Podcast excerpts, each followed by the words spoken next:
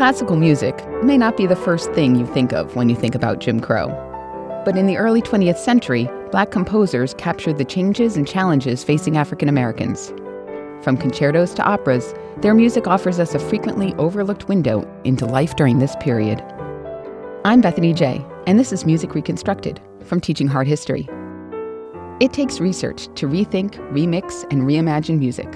The results can reveal insights into history for educators and students. In this special four part series, music expert and historian Charles Hughes brings us conversations with contemporary musicians who are exploring the sounds, songs, and stories of the Jim Crow era through their music. In our final installment, Charles introduces us to the renowned classical pianist Lara Downes. As she reflects on her own musical journey, Downes shows us how we can hear the history of the Jim Crow era in the works of African American composers like Florence Price and Scott Joplin. I'm so glad you can join us. Here's Charles. When we think about the rich traditions of African American music, one thing that sometimes gets left out is the rich contribution of black composers and performers to the world that we generally call classical music. But despite this, black artists have made hugely significant contributions to these traditions, and many of these accomplishments occurred in the period of Reconstruction and Jim Crow. The worlds of concert and operatic music were transformed by black folks in the late 1800s and early 1900s. And no one is doing more important work to both care for that tradition and make it newly relevant than our guest today, the celebrated composer and pianist Lara Downes. Downes is an award winning recording artist, and she's been supported by organizations including the Mellon Foundation, the National Endowment for the Humanities, and the Classical Recording Foundation.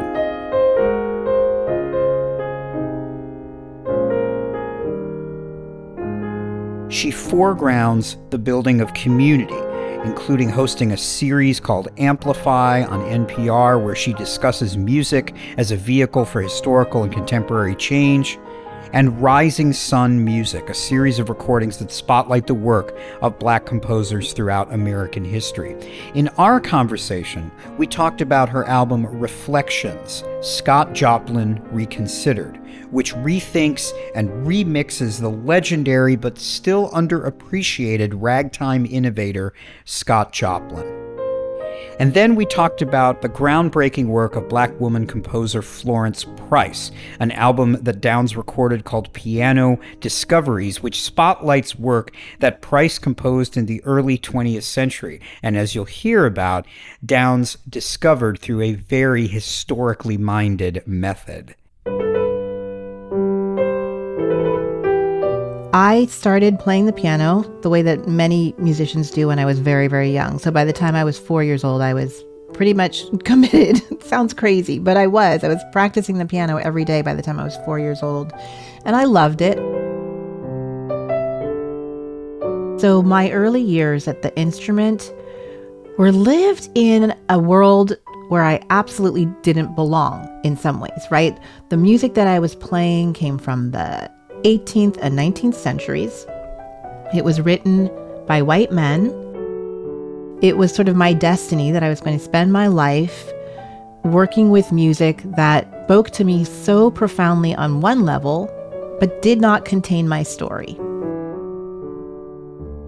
And then at a certain point, I just kind of had a suspicion that there was more to the story. And I started investigating, you know, were there no women who wrote American music? Were there no people of color who wrote American music? And very quickly, I found out there is an entire broad, deep tradition of music that very, very much reflects me. And that changed my life.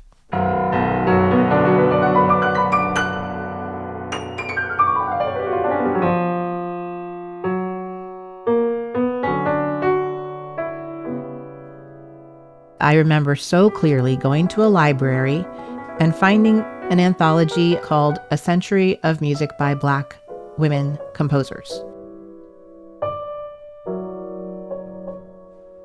To me, I don't even know how to explain this well. It's really like it was like finding a secret room, you know, that I, I didn't know was there in a house I thought I knew. and opening up the doors to that room you know, for everyone to come in.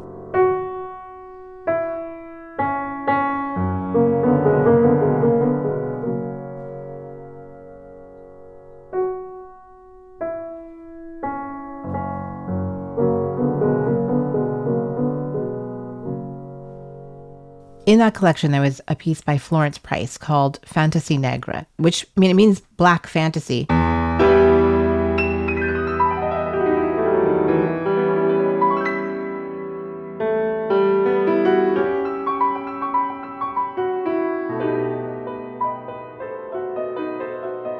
At first, she's kind of letting the pianist show off. There's like a lot of pyrotechnics, and you're just kind of being big and romantic and like virtuoso at the keyboard. Then there's this moment when all of that segues into this very intimate spiritual called Sinner, Please Don't Let This Harvest Pass. All the fanciness and the flash just goes away. And now we're in church, and I think everybody leans in and listens. There's just a sound to that piece that I had not encountered before. It's kind of a mix of this 19th century European romantic style, but the piece itself comes from Black spirituals. So it's like two languages coming together and creating a new language. And it just totally blew my mind.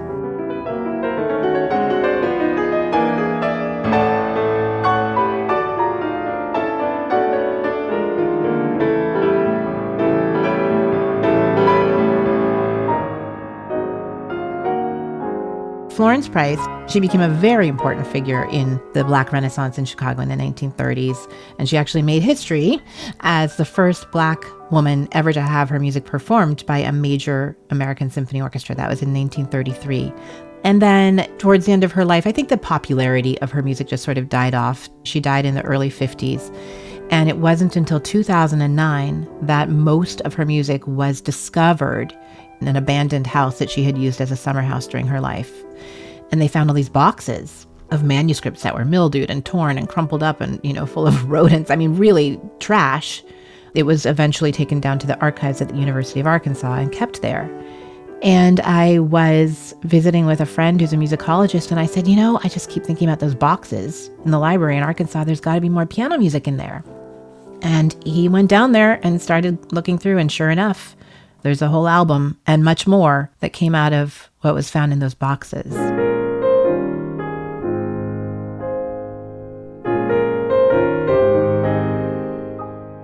One of the pieces I really love by Florence Price is called Sketches in Sepia, and it sort of takes a journey through different styles of music and different moods. There is kind of this like ragtime section, but then it also gets really lyrical and romantic. And I think it's very nostalgic, you know, as you can imagine from the title. It's sort of looking back at like faded old photographs.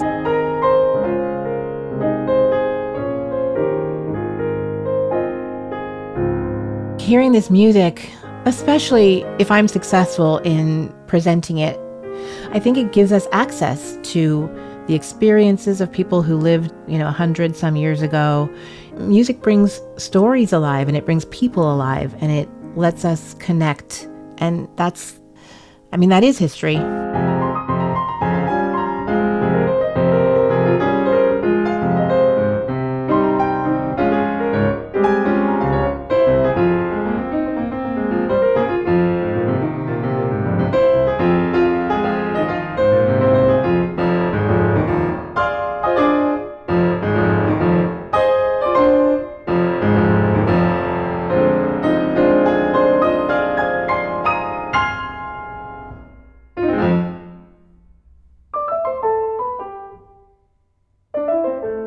Well, so many of these composers I'm working with, Florence Price, all of the others, these are names that are not known to the general American public. Scott Joplin's different. A lot of people do know his name. A few tunes of his got super popular because they were in this movie in 1973 called The Sting. Everybody learned how to play the entertainer as a kid. One, two, one, five, one, five, one, five. Two, three, four, five, two, three, four, one, three, two.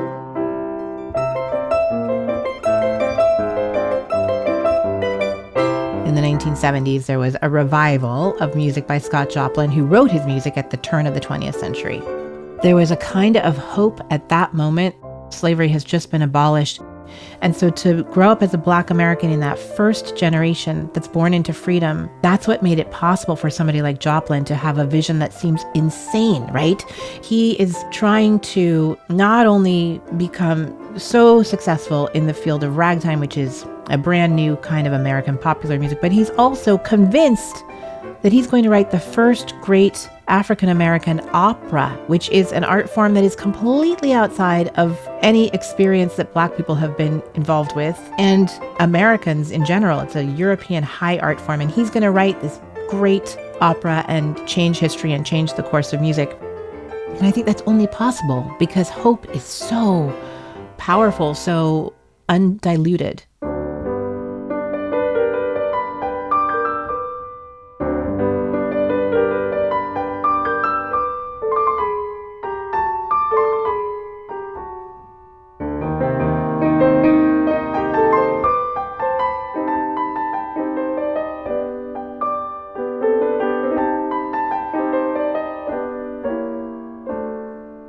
So, Treemonisha is an opera that tells a story about the power of education.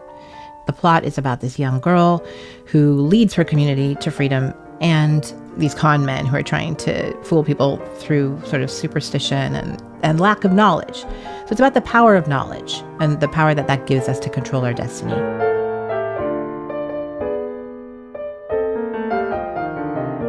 The album begins with this little prelude from Treemonisha, and musically, you hear all of his roots. He grew up learning classical music as a little boy in Texas. And, you know, he kept studying classical music even though he was making his living as a ragtime artist.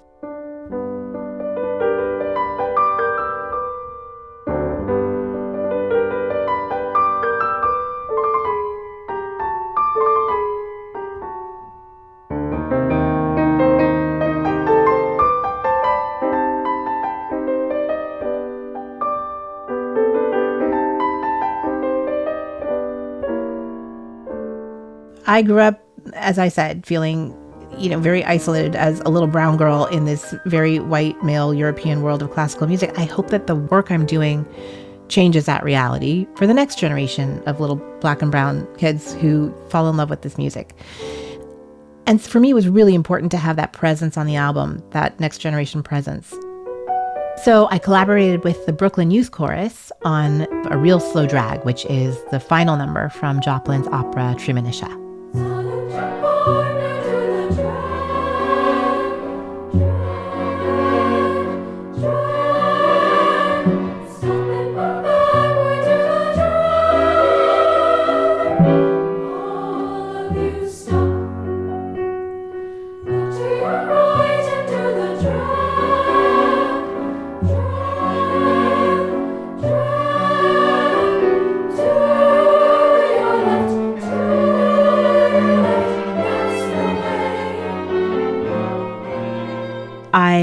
Wanted to take it away from like a serious operatic place, maybe uproot it from its time, but just to present him as this super innovative, visionary American artist who really changed our music, and then to put that sound at the end of the album that is, you know, literally the sound of the future.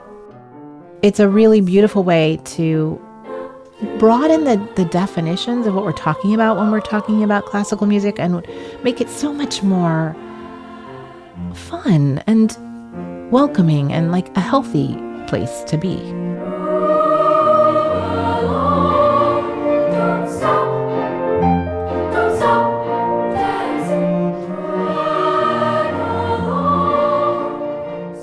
One of the things that strikes me so much about Lara Downes, beyond her incredible expertise, is the way in which she also is demonstrating how music not only teaches us about history, but offers us a kind of way to do history.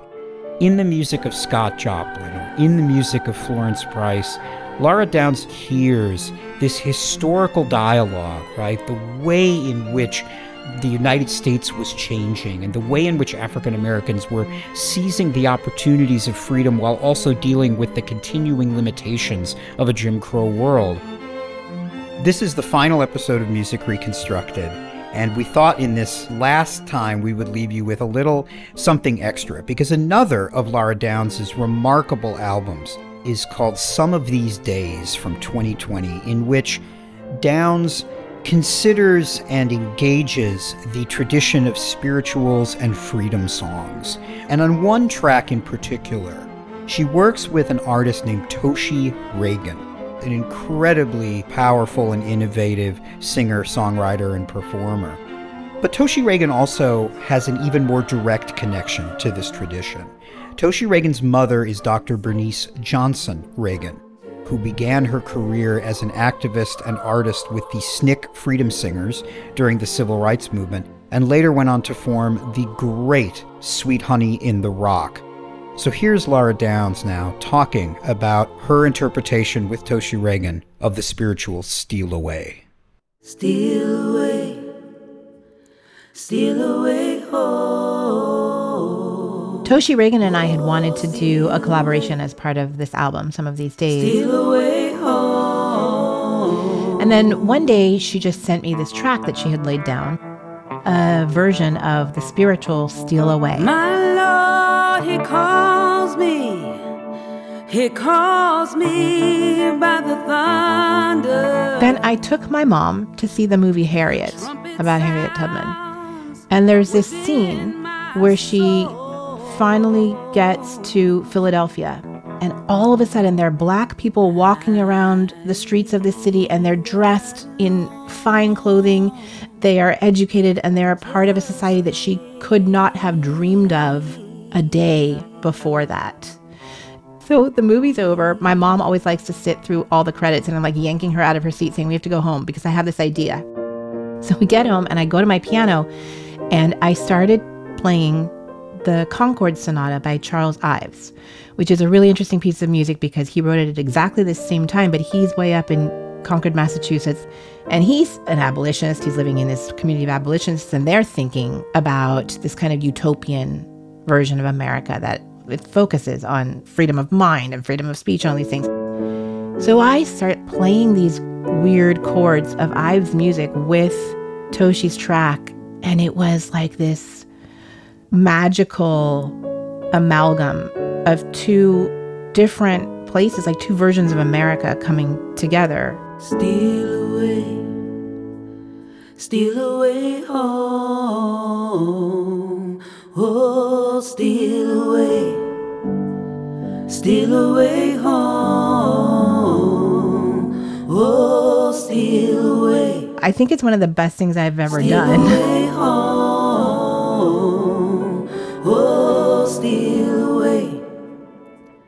Steal away home.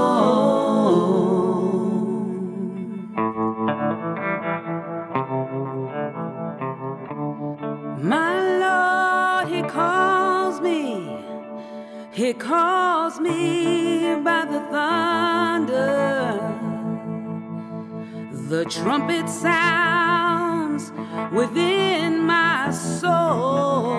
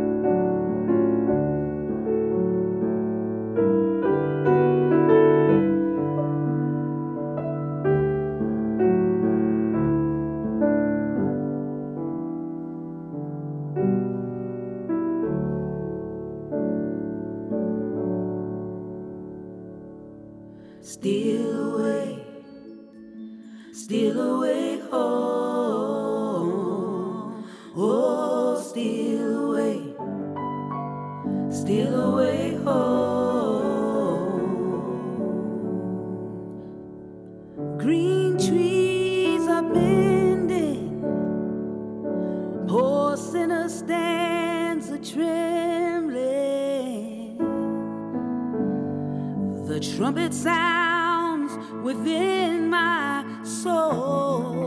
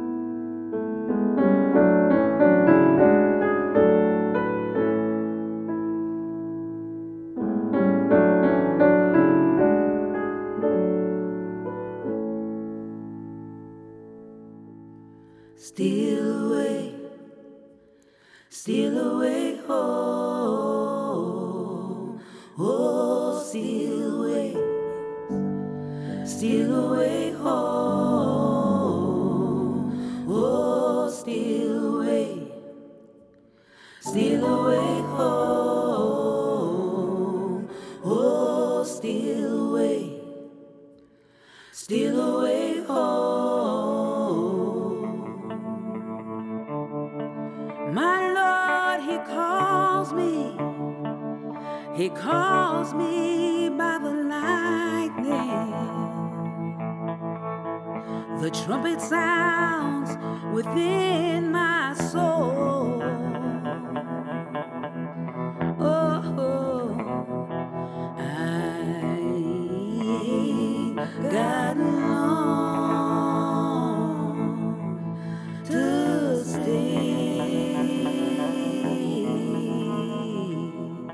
Here,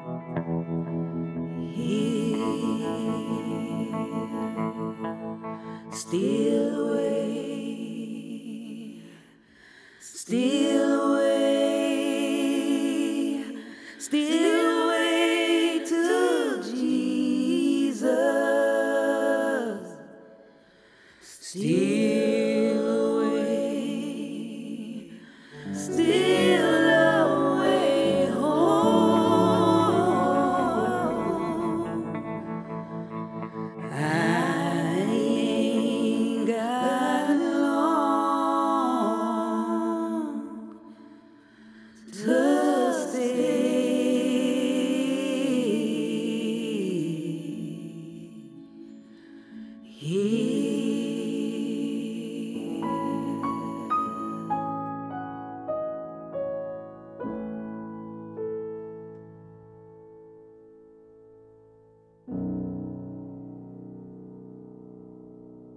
Thanks to Ms. Downes for sharing her insights and her art with us. And thanks, too, to our resident music correspondent, historian Charles L. Hughes. Dr. Hughes is the director of the Lynn and Henry Turley Memphis Center at Rhodes College and the author of Why Bushwick Bill Matters and Country Soul Making Music and Making Race in the American South. You can find a complete list of the songs you heard in the show notes, along with a full transcript and links to helpful classroom resources. Visit us at learningforjustice.org/podcasts. Teaching Hard History is a podcast from Learning for Justice, the education arm of the Southern Poverty Law Center, helping teachers and schools prepare students to be active participants in a diverse democracy. Music Reconstructed is produced by Barrett Golding. Our senior producer is Shay Shackelford. Russell Gregg is our associate producer. Corey Collins provides content guidance. Kate Schuster is the series creator, and our managing producer is Miranda LaFond. I'm Dr. Bethany Jay, professor of history at Salem State University, and your host for Teaching Hard History.